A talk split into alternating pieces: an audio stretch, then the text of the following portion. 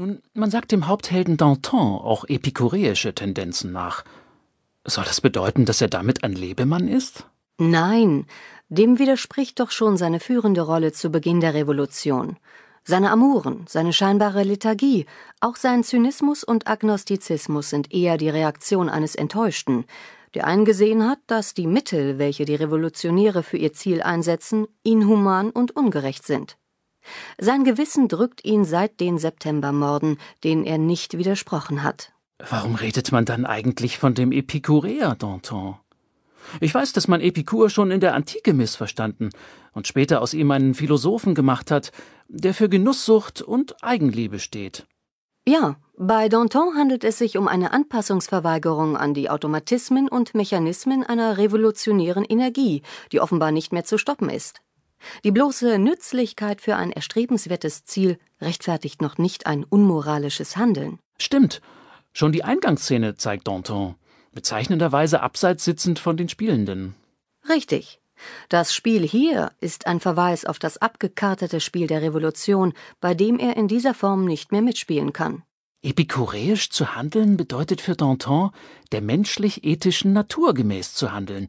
Und das verträgt letztlich für das Individuum keine Dogmatisierung des Handelns, wie sie bei Robespierre und Saint-Just zu beobachten ist. Danton ist also kein sinnfroher Genießer, sondern hat vielleicht nur die vage Utopie, ein Stückchen Glück in der privaten Distanzierung zu finden. Aber kann nicht doch das revolutionäre Ziel die vorübergehend falschen Mittel rechtfertigen? Auch oder gerade für einen Danton, der doch zeitweise die Seele der Revolution war. Danton hat erkannt, dass die Revolution dem Volk, dem der ganze Kampf gegolten hat, nichts gebracht hat.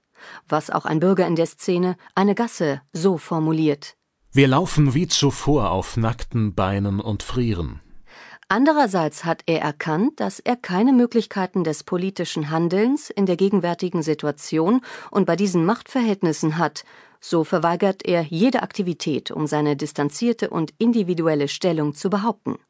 Freilich fällt mehrmals das Wort Sie werden es nicht wagen.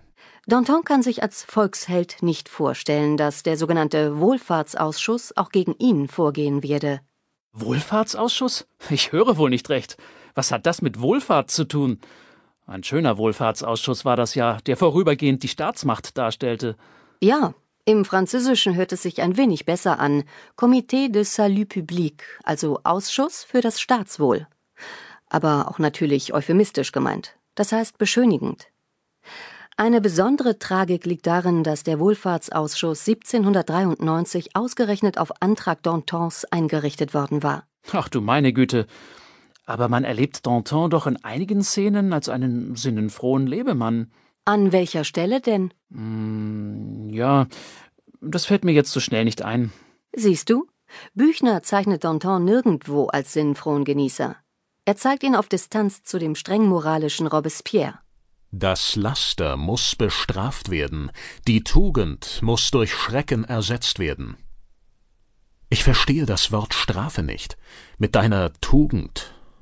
Das trifft auch auf vermeintlich private Vergnügungen von Danton zu, wenn er sich nicht zum Komplizen, zum Kollaborateur vom Schlage Robespierres machen lassen will. Bei Robespierre bedeutet menschliches Handeln ein Funktionieren nach dogmatischen Regeln.